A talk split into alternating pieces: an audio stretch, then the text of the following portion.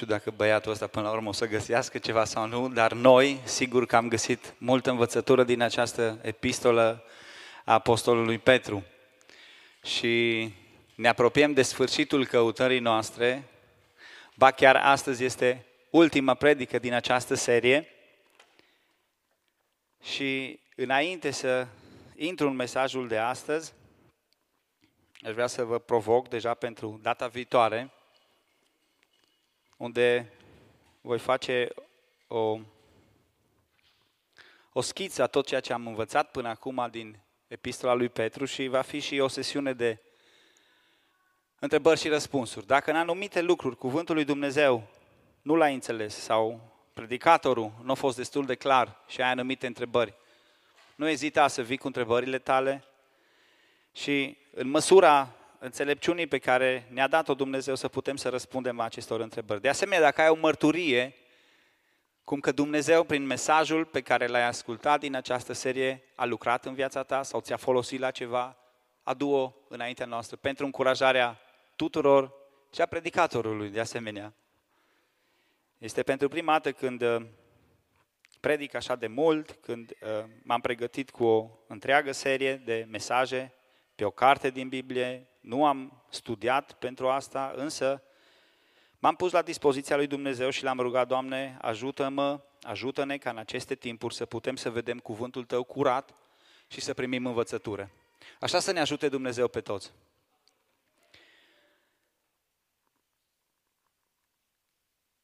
Ultima mărturie din această serie, cum am numit-o seria mărturiilor, o să vă explic duminica viitoare de ce titlul mărturiilor, Ultima mărturie, un nume frumos astăzi, mărturia speranței. Mărturia speranței, un lucru încurajator, să ai speranță și cântările de astăzi au fost despre speranță și cântările de astăzi ne-au vorbit despre prezența lui Dumnezeu și um, e așa de încurajator să știi că există o speranță. Haideți să vedem ce vrea Apostolul Petru, ce vrea Dumnezeu prin cuvântul său să învățăm astăzi.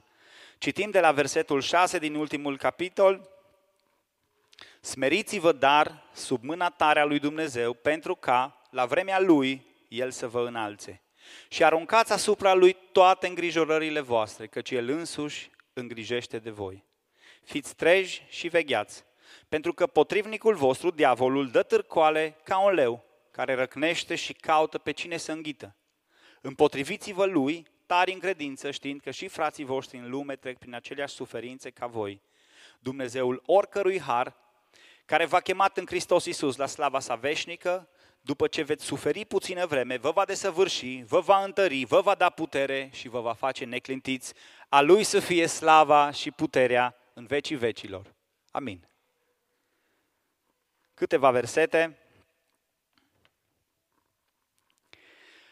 care ne relatează această mărturie a speranței. Apostolul Petru, în scrisoarea lui, face foarte clar niște delimitări de timp. Dacă ați fost atenți, dacă am fost atenți, atunci când el se referă, se referă întotdeauna la trei timpuri și le delimitează foarte clar. Există o perioadă trecută, o perioadă trecută pe care el o asociază cu timpul dinainte de a veni la Hristos. Cu timpul dinainte de a fi chemați de Dumnezeu la mântuire. Este un lucru care se întâmplă în viața fiecărui om și mai ales în viața fiecărui credincios. Însă Apostolul Petru subliniază foarte clar aceste aspecte, aceste trei perioade de timp.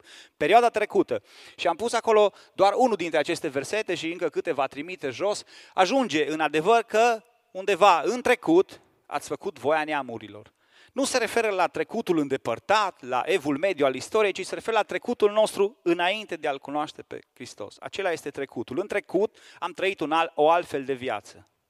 Apoi există o altă perioadă de timp, perioada prezentă, perioada prezentă, o perioadă care este marcată poate de suferință, de încercare, de provocare, dar în această perioadă prezentă noi deja suntem conștienți de adevărul pe care l-am primit în Isus Hristos.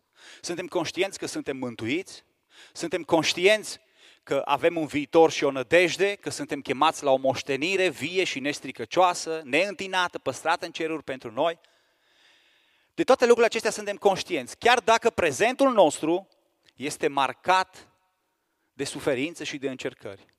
Întreaga epistolă a apostolului Petru este de fapt o încurajare pentru creștini aflați în suferință. De aceea și, și scrisoarea lui se termină pe un ton atât de încurajator, aducând speranță și lăsând speranța ca și ultimul lucru care să ne rămână în minte. Iarăși, în ea voi vă bucurați mult, măcar că acum, dacă trebuie, acum, timpul prezent, și acesta apare în mai multe versete, este timpul prezent. Și, de asemenea, Petru mai face referire și accentuează, și o să găsim de foarte multe ori, de cele mai multe ori în epistola lui, timpul viitor. Timpul sau perioada glorificării. Perioada în care noi vom intra pe deplin în promisiunile lui Dumnezeu. Ei, această perioadă viitoare care va veni la arătarea slavei lui Hristos, el folosește diferite metafore, diferite formule ca să o descrie. Această perioadă nu este tangibilă, nu este palpabilă la momentul actual. Este ceva care va veni, despre care noi am auzit și acest lucru se numește speranță. De aceea și versetul cu care începe astăzi textul nostru face direct referire la acest timp. Smeriți-vă, dar sub mâna tare lui Dumnezeu, pentru ca la vremea Lui. Dragii mei, există o vreme a Lui. Există o zi când toate încercările noastre de o clipă, când toate suferințele noastre vor fi date la o parte. Și noi, cei care l-am crezut, cei care l-am crezut cu adevărat, vom fi glorificați de către El. Vom intra în posesia tuturor acestor promisiuni pe care pe pământul acestea le-am visat, le-am dorit, am nădăjduit, am sperat. Vom intra în posesia sau vom intra în bucuria acestor promisiuni. Speranța și încrederea creștinului nu sunt ancorate undeva în trecut, chiar dacă ca și perioadă de timp, moartea Domnului Isus, jertfa lui, au avut loc undeva în trecut. Noi trăim un paradox, pentru că încrederea noastră și speranța noastră este marcată de viitor. Ceva ce noi încă n-am experimentat. Noi nu trăim și nu suntem astăzi niște produse ale trecutului, ci, așa cum spuneam, într-un mod ciudat, noi suntem niște produse ale nădejdii care o să vină. Ei, și această nădejde care o să vină, acest lucru spre care tindem, își face puternic amprenta în viața noastră astăzi. Și viața noastră de astăzi este marcată de această speranță viitoare. Tot ceea ce noi trăim, tot ceea ce noi tânjim, tot ceea ce noi ne dăjduim, este ceea ce așteptăm să vină. Ceea ce El ne va face pe deplin într-o zi, la vremea Lui. Și iar ideea aceasta de speranță străbate toată scrisoarea lui Petru. Toată scrisoarea, de la început până la sfârșit, simțim la timpul viitor, când el vorbește de arătarea slavei lui, de viitorul acesta strălucit care o să vină, simțim această speranță. Și chiar din versetul 3, din, primul, din, din versetul 3 din primul capitol, el ne spune că noi am fost chemați la o nădejde vie, la o speranță vie. Cu asta începe scrisoarea. Hei, frații mei care sunteți împrăștiați peste tot și care ați fost chemați, nu uitați, la o speranță, la o nădejde vie. Nu la ceva mort, nu la o promisiune falsă, nu la ceva care într-o zi se va termina, ci ați fost chemați la o speranță vie. Ei, această idee continuă și trece prin toată scrisoarea lui până aici, la sfârșitul capitolului, unde în versetul 6, așa cum am văzut, la vremea lui o să ne înalțe, iar în versetul 10 face acea descriere fabuloasă a faptului că vom fi făcuți desăvârșiți, că vom fi făcuți neclintiți în prezența Lui. Mântuirea oferită de Hristos are beneficii nu trecute, nici măcar prezente, ci beneficiul suprem al mântuirii oferite de Hristos este speranța viitoare. Noi nu suntem rezultatele trecutului, așa cum am mai spus, ci ceea ce ne dă valoare, ceea ce ne face să fremătăm, să vibrăm, este viitorul nostru care ne așteaptă. Pentru că în prezent, aș putea să întreb și eu ca și, ca și Cezar, care dintre voi nu aveți necazuri? Care dintre voi nu v-ați uh, supărat, nu v-ați întristat cel puțin odată? Sau care dintre voi nu ați trăit perioade mai lungi de întristare, de necaz, de suferință și v-ați gândit, wow, se vor termina toate astea. Ceea ce face diferența, ceea ce în noi ar trebui să strălucească în mod deosebit, ar, ar trebui să fie exact această speranță. Dacă Petru ne-a vorbit aici despre mărturia mântuirii, despre cum să ne comportăm în familie, cum să ne comportăm în relații noastre, cum arată biserica, toate aceste lucruri sunt marcate de această speranță extraordinară a viitorului. De această speranță a unui viitor care în teologie se numește deja și nu încă, care a început în noi împărăția lui Dumnezeu, dar încă nu toate promisiunile lui Dumnezeu sunt valabile pentru noi astăzi. Când noi vom intra pe deplin în această, în posesia sau în, în, această, în aceste promisiuni ale lui Dumnezeu. Și această speranță care ne înflăcărează inimile, o găsim în Noul Testament peste tot. O găsim în învățătura Domnului Isus în, în primul rând. Domnul Isus, dacă vă amintiți, în Evanghelia după Ioan, ni se descrie acest lucru în capitolul 14, 16, 17, în care el stă de vorbă cu ucenicii înainte, înainte de moartea lui. Le spune, hei dragilor, eu vă văd că sunteți cam întristați. Eu o să plec acum dintre voi, dar este, vă este de folos să mă duc. Eu mă duc în casa tatălui meu. Acolo sunt multe locașuri. Voi veți veni odată cu mine acolo. Speranța voastră, cu alte cuvinte, nu rămâne aici. Speranța voastră este ancorată în Dumnezeu.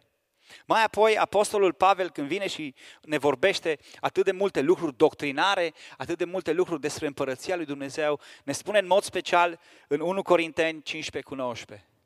Dacă numai pentru viața asta v-ați pus speranța în Dumnezeu, sunteți cei mai nenorociți dintre oameni. Suntem cei mai, se include și El. Dacă doar pentru viața asta ne-am pus speranța în Dumnezeu. Dragul meu, unde e speranța ta? Este o chimeră, un eșec să accepti că te-ai întors la Dumnezeu, că ai acceptat mântuirea Lui, că ai intrat în mântuirea Lui Dumnezeu doar pentru a avea parte de niște binecuvântări pe pământul acesta trecător. Este o chimeră, dăm voie să spun lucrul acesta. Mai mult decât atât, aș vrea să, să te provoc cu o propoziție în seara asta. Dacă speranța ta este doar o speranță de natură pământească, care nu are de-a face nimic cu promisiunile lui Dumnezeu, dăm voie să spun că nu ai nicio speranță. Și mă repet, dacă speranțele tale sunt doar în vizibil, doar în ceea ce tu trăiești, doar în palpabil, doar pentru astăzi, și nu au de-a face nimic cu promisiunile lui Dumnezeu, tu trăiești fără nicio speranță. Pentru că lucrurile acelea în care ți-ai pus nădejdea sau speranța ta nu au nicio valoare. Iisus Hristos este singurul care dă valoare. De asemenea, epistola către evrei, în capitolul 10, ă, ne spune același lucru. Să nu vă părăsiți, dar încrederea voastră, speranța voastră, pe care o așteaptă o mare răsplătire. Pe care nu așteaptă ceva pe pământul acesta, o știu eu ce, o ridicare în grad, o bogăție, o sănătate, pe care așteaptă o mare răsplătire la arătarea lui Hristos, la vremea Lui, la acel timp hotărât de El. Nădejdea noastră vie este factorul determinant care trebuie să caracterizeze viața noastră. Bucuria aceea care izvorăște din noi are la bază tocmai această speranță. Și oamenii vor vedea schimbarea asta în noi și diferența față de ei pentru că avem ancora aruncată în alt port. Pentru că nădejdea noastră nu e în aceleași lucruri în care le caută și ei. Și asta ne diferențiază pe noi de lume. Faptul că avem o speranță care trece dincolo de vizibil. Faptul că avem o speranță care trece dincolo de vizibil.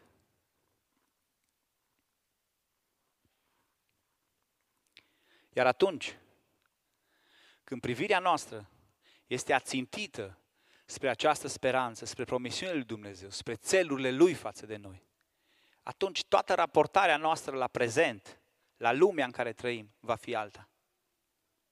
Va fi alta. Așa cum spuneam în mărturia suferinței și îl citam pe Apostolul Pavel, noi știm că întristările noastre ușoare de o clipă lucrează în noi o greutate veșnică de slavă, iarăși la timpul viitor, o glorie la arătarea gloriei lui Hristos. Tot ceea ce noi pe pământul acesta, toată raportarea noastră la bolile noastre, la provocările vieții, la neajunsurile noastre, chiar și la bucuriile noastre, dați-mi voie să vă spun. Că de multe ori noi aducem că suntem numai necăjiți, dar noi avem și bucurii pe pământul acesta, avem și împliniri. Ei, și raportarea noastră față de aceste bucurii, noi ar trebui să o trăim prin prisma raportării noastre la această infinită speranță pe care ne dă cuvântul lui Dumnezeu că într-o zi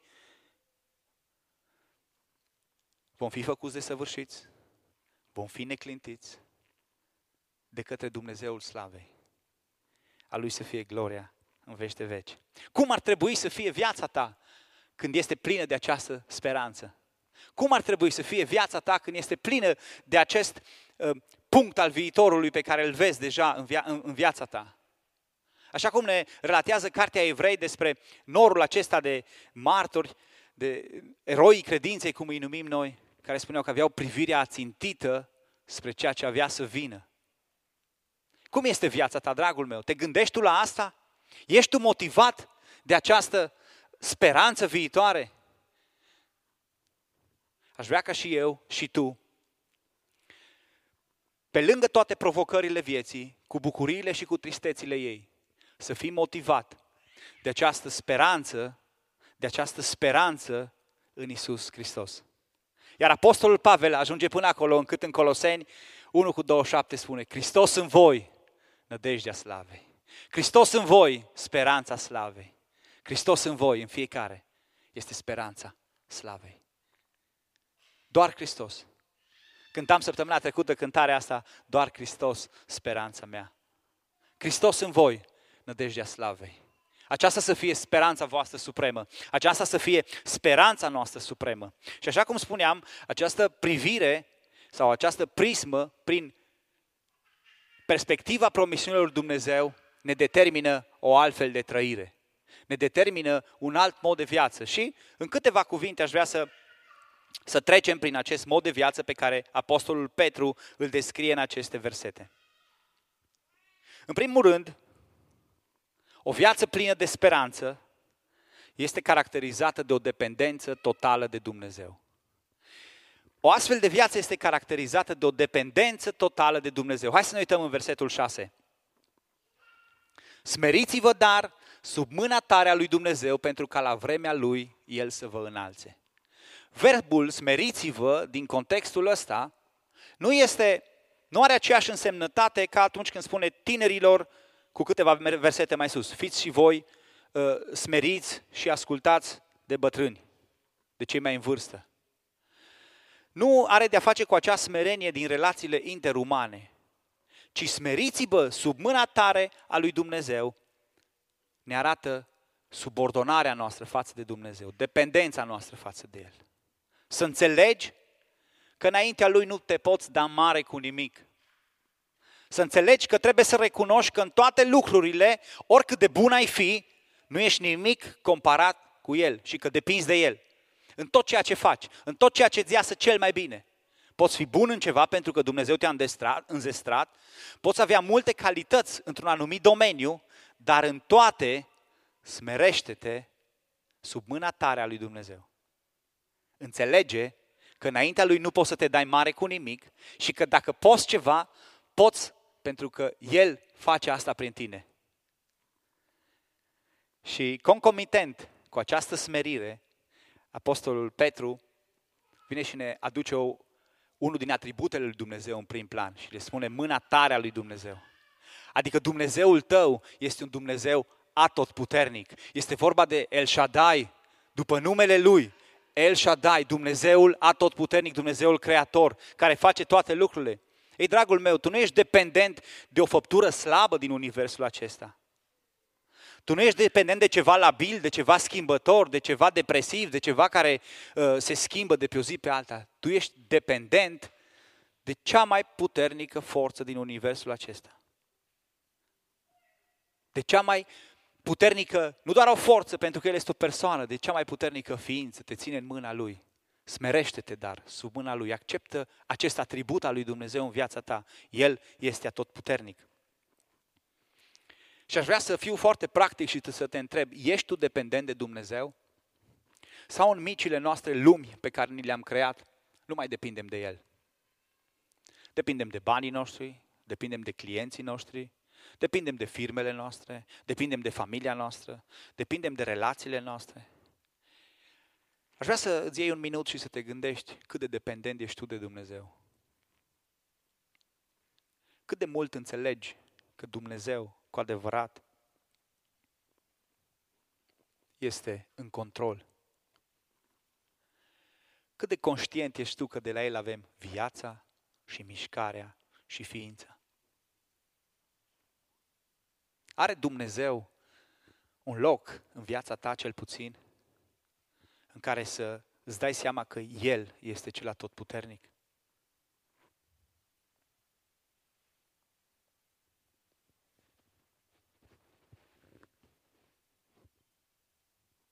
Dacă conștientizăm dependența noastră față de acest Dumnezeu atotputernic, acest lucru va crea în noi încredere.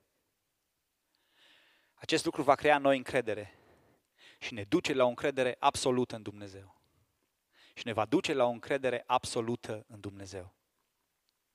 Haideți să ne uităm la versetul următor.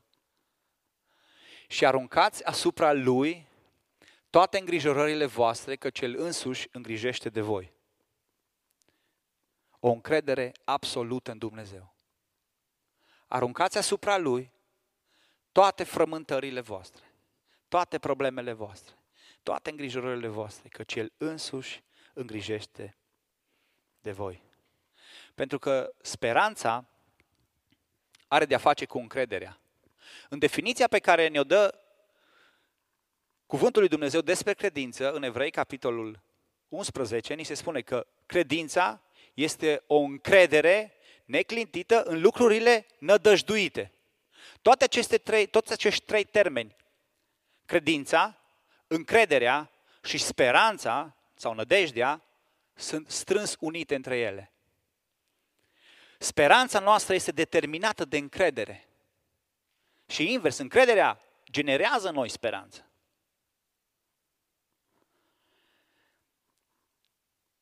În schimb, grija este opusul încrederii. Îngrijorarea este cangrena care roade credința. Pe măsură ce tu te îngrijorezi, te preocupi, demonstrezi de fapt că credința ta e mică, e foarte mică. Amintiți-vă de episodul acela în care ucenicii erau în corabie, mergeau pe lac, iar Isus dormea. Și deodată s-a stârnit o furtună și valurile intrau în corabie și erau gata să îi nece. Și ei se duc disperați la Domnul Isus și îl trezesc. Hei, nu-ți pasă că pierim? Ce le spune el? Puțin credincioșilor, de ce vă îngrijorați? Unde este credința voastră? Cu alte cuvinte. Pentru că legătura aceasta strânsă între speranță și credință și încredere este una foarte puternică. Vedeți, vine aici o poruncă și ne spune aruncați. Aruncați asupra lui îngrijorările voastre. când am avut, uh, când am ținut predica din mărturia slujirii, mi-am pregătit un exemplu și vreau să folosesc pe Ana la exemplu. Dar Ana nu a fost în ziua la biserică și n-am putut să-i cer voie. Astăzi mi-am pregătit o altă persoană aici să spun, dar fără să-i cer voie nu pot. Azi nu a venit. Înseamnă că trebuie să nu mă mai gândesc să fac exemple cu persoane practice că nu funcționează. Cu toți știți pe Luminița. Deci, Luminița seamănă foarte mult cu mine, o persoană analitică, care analizează toate lucrurile. Pentru un om ca Luminița, ca mine, dacă mă apuc să analizez lucrurile și să mă uit până în străfundul lor și să despic firul totdeauna în 4, în 6, în 8 și să văd, mă, dar dacă mă duc pe varianta asta, dacă mă duc pe varianta asta și, cum spune Luminița, pe Corneliu ușor îmi spune, dar mai lasă-le în mâna lui Dumnezeu. Dar nu pot. Dar nu pot. Ei, porunca din acest verset este una clară. Aruncă-le, că dacă te apuci de analizat, o iei razna, înnebunești. Aruncă-le asupra lui, aruncă-le. Nu e o chestie în care le lași treptat, ci le arunci asupra lui. printr-o încredere absolută. Și iarăși Petru vine și aduce caracterul lui Dumnezeu. Nu le arunci așa de dragul de a te scăpa de ele, ci el vine și ne spune că El îngrijește de noi. Numele Lui este Domnul care poartă de grijă, Jehova Ire. Acel care a promis în trecut lui Avram că El va purta de grijă de mielul pentru jertfă, vine și îți spune astăzi, eu sunt Dumnezeul care poartă de grijă, eu sunt Jehova Ire. De aceea poți să arunci asupra mea toate îngrijorările. Învățătura lui Isus din predica de pe munte despre îngrijorări ne vorbește despre exact același lucruri. De ce vă îngrijorați? Cu ce, veți, cu ce vă veți îmbrăca, ce veți mânca sau ce veți bea? Toate aceste lucruri, Tatăl vostru din ceruri știe că aveți trebuință de ele și El se îngrijește de voi. Nu vă îngrijorați, dar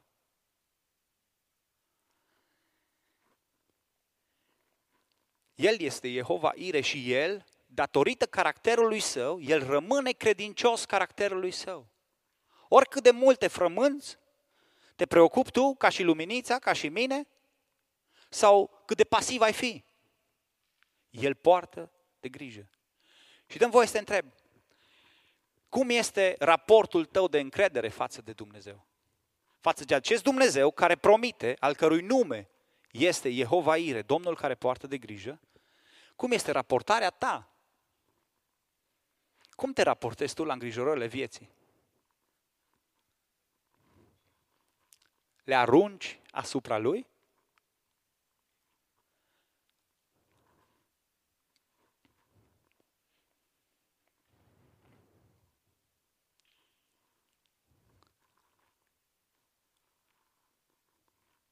Cât de mult te încrezi în Dumnezeu? Până la primul val? Sau nici măcar n-apucă să bată vântul și deja tremuri? Dumnezeul nostru e un Dumnezeu atotputernic, un Dumnezeu care poartă de grijă și de multe ori, noi care am auzit despre numele Lui, care am auzit despre El, tremurăm ca o frunză.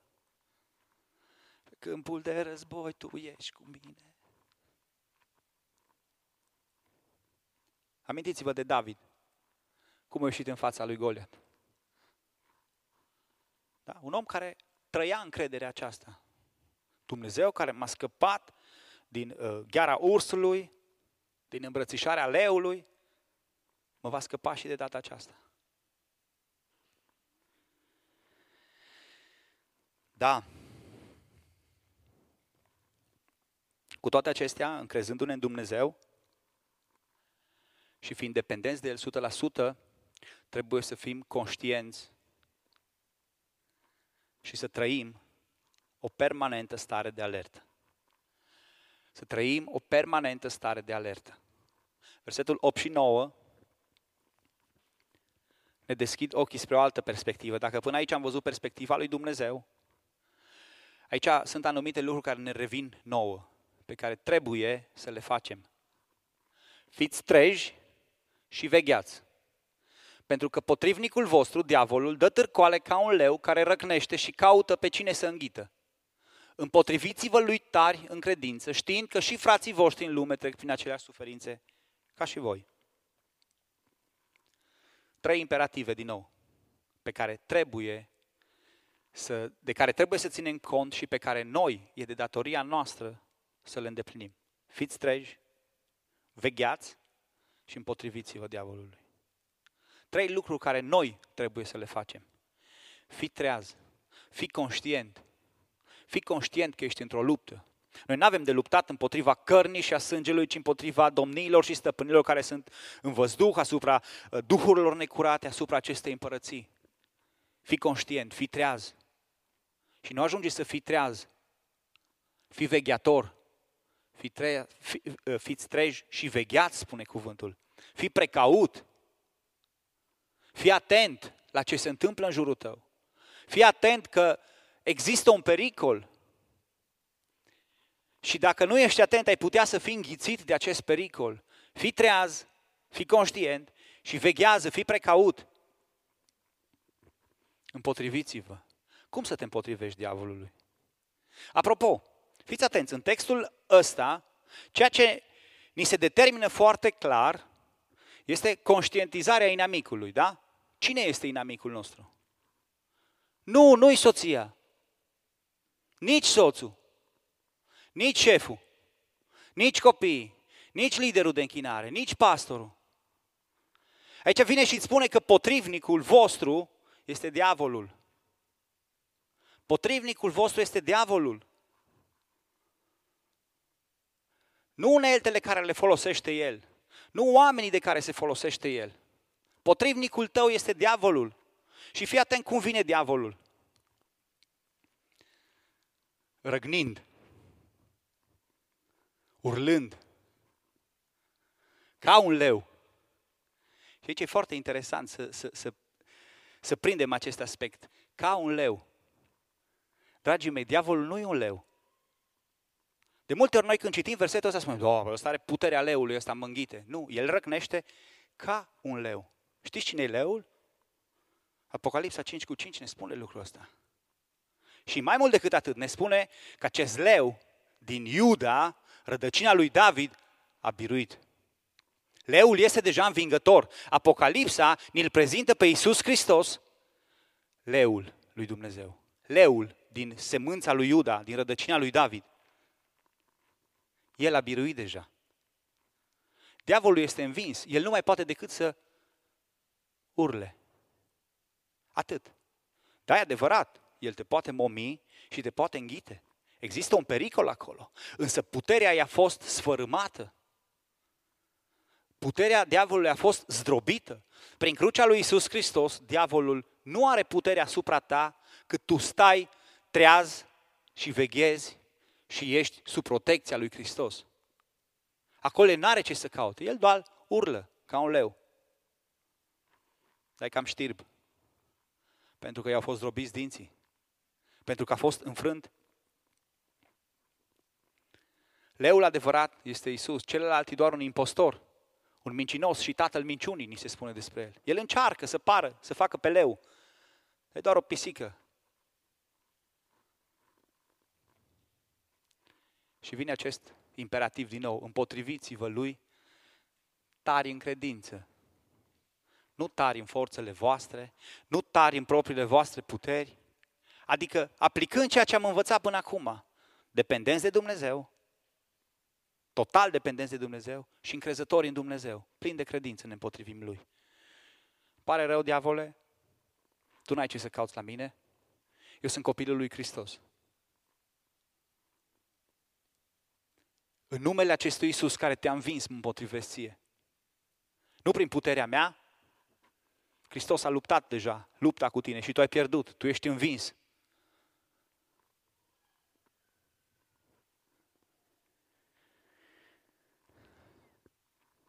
Cum te raportezi tu la această stare de alertă? Trăiești cu adevărat într-o stare de alertă? Sau trăiești în ațipire? În adormire, în neveghere, în delăsare? Cum te raportezi tu la această realitate absolută a luptei? Că există o luptă, indiferent dacă tu o recunoști sau nu o recunoști. Cum te raportezi tu la această luptă? Ești destul de conștient? Ești destul de precaut? Te împotrivești tu, adică te întărești în credința ta în Dumnezeu și te împotrivești diavolului? Dumnezeu să ne ajute.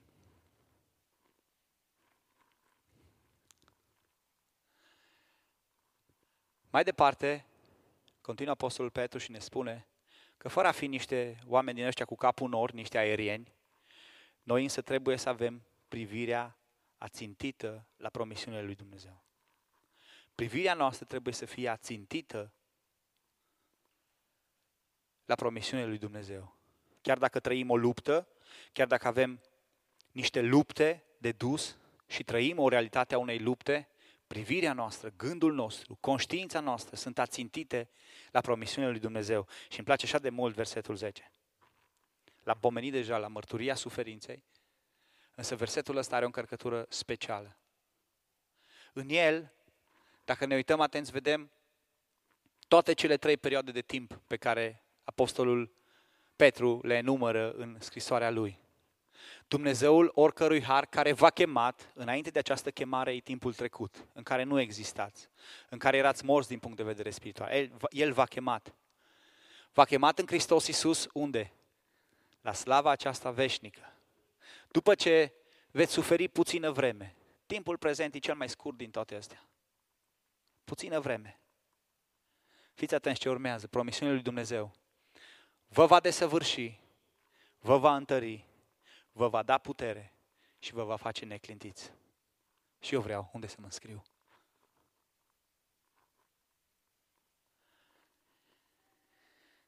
Unde este ațintită privirea ta? Mai ți amintești de promisiunea lui Dumnezeu? Mai ții minte că El ți-a promis o altă casă? Că tu pe pământul ăsta ești străin și călător și că ești în căutarea unei alte patrii și că într-o zi El te va duce acasă? Și că într-o zi corurile de îngeri vor cânta la marea sărbătoare? Îți mai aduce aminte de promisiunile lui Dumnezeu? Am ales un text din Coloseni pe care vreau să-l aduc pe lângă ăsta din Petru și să-l citim împreună. Nu o să-l explic pentru că se explică singur. Hai să-l citim împreună. Dacă deci ați înviat împreună cu Hristos, să umblați după lucrurile de sus, unde Hristos șade la dreapta lui Dumnezeu. Gândiți-vă la lucrurile de sus, nu la cele de pe pământ. Căci voi ați murit și viața voastră este ascunsă cu Hristos în Dumnezeu. Și când se va arăta Hristos, viața voastră, atunci vă veți arăta și voi cu El în slavă. Amin. Amin. O promisiune extraordinară. O promisiune extraordinară. La ce lucruri te gândești? La ce lucruri te gândești? Răspunde-ți ție.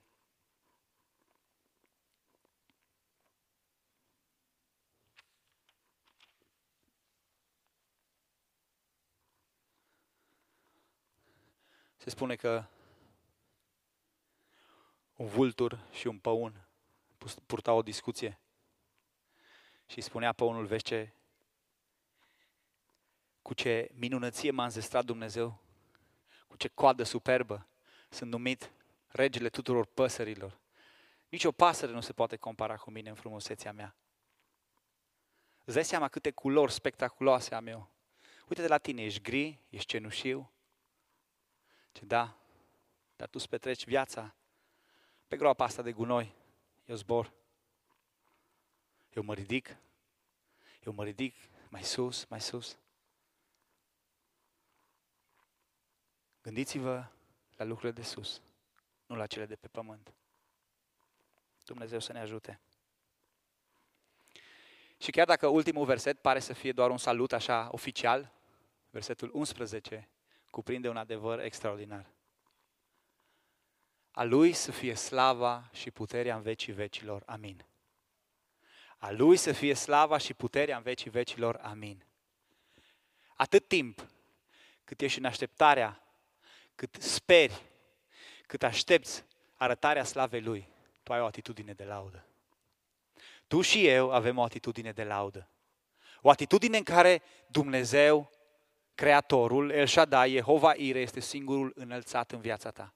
Singurul căruia aduci laudă, singurul care merită toată lauda ta, toate simțămintele tale, tot ceea ce ai tu mai bun. O atitudine de laudă.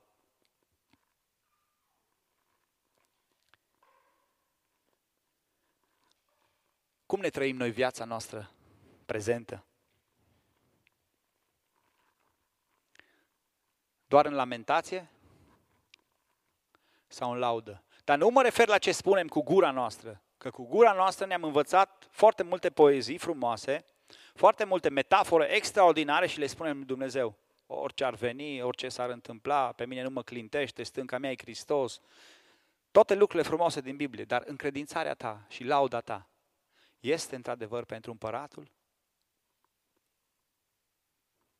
Trăiești doar o atitudine de lamentație sau de cerșetor la adresa lui Dumnezeu sau ai o atitudine de laudă? Doamne, Tu ai făcut cerurile, cerurile sunt lucrarea mâinilor Tale. Nu pot să nu mă uit la ele și să nu te laud. Nu pot să nu mă uit la ele și să nu crească această încredere în tine, această credință în tine. Are Lincoln Brewster o melodie, n-am reușit încă să o traduc, spune Cât timp aștept, te voi lăuda. Cât timp încă mai aștept această arătare a promisiunilor tale, eu te voi lăuda. Voi lăuda numele tău. Atât timp cât mai trăiesc în așteptare, eu te voi lăuda. Am ales însă o altă cântare pentru această seară, pentru mai târziu. O cântare pe care a scris-o Dan Moen și care mi-a inspirat lucrarea an de rândul. Am făcut cunoștință cu un DVD de-a lui, cu mult, mult timp în urmă, în care așa se și numea concertul respectiv, Voi cânta. Și spune cântarea în ceasul cel mai greu, prin durere, prin greu, prin tot ceea ce îmi rezervă viața asta. Voi cânta, te voi lăuda. Voi ridica mâinile, pentru că Tu ești singurul adevărat. Am învățat în seara asta că mărturia speranței ne învață că după ce am fost salvați din modul nostru trecut de viață, ne trăim prezentul cu privirile ațintite la promisiunile Dumnezeu, cu o încredere și cu o dependență totală de Dumnezeu, exprimate permanent printr-o atitudine de laudă. Și am ales ca verset de memorat versetul acela care am spus că e cel mai frumos.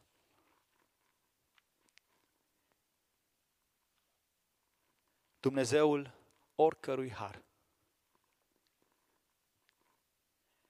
care v-a chemat în Isus Hristos la slava sa veșnică, după ce veți suferi puțină vreme. Vă va întări, vă va desăvârși, vă va da putere și vă va face neclintiți. Doamne ajută-ne! Aș vrea să ne mai uităm încă o dată la ultima folie, la rezumatul acestui mesaj. Și toate cele, cele cinci întrebări pe care ți le-am spus, eu n-am nevoie de un răspuns din partea ta. Eu încerc să-mi răspund singur la ele. Însă pentru creșterea ta, pentru conștientizarea ta, e bine să-ți răspunzi tu la ele. Sunt eu dependent de Dumnezeu? Da, în ce măsură? Trăiesc o viață de încredere în Dumnezeu? Mă încred în Dumnezeu cu adevărat în viața mea?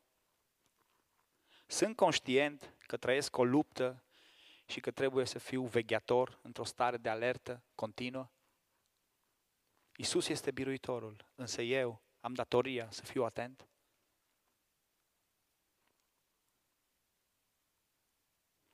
Mai sunt privirile mele ațintite spre lucrurile de sus? Mă mai gândesc eu la lucrurile de sus? La promisiunea aceasta care are să vină? Trăiesc cu atitudine de laudă? Îmi trăiesc viața și credința și încredințarea și încrederea în acest Dumnezeu printr-o atitudine de laudă? Haideți să cântăm împreună această cântare și nu doar să o cântăm, ci să, să ne o însușim. Voi cânta, te voi lăuda. Voi avea o atitudine de laudă, chiar în ceasul cel mai greu, în durere, în greu, îmi ridic mâinile, pentru că Tu, Jehova Ire, El Shaddai, Leul din Iuda, ești adevărat. Amin.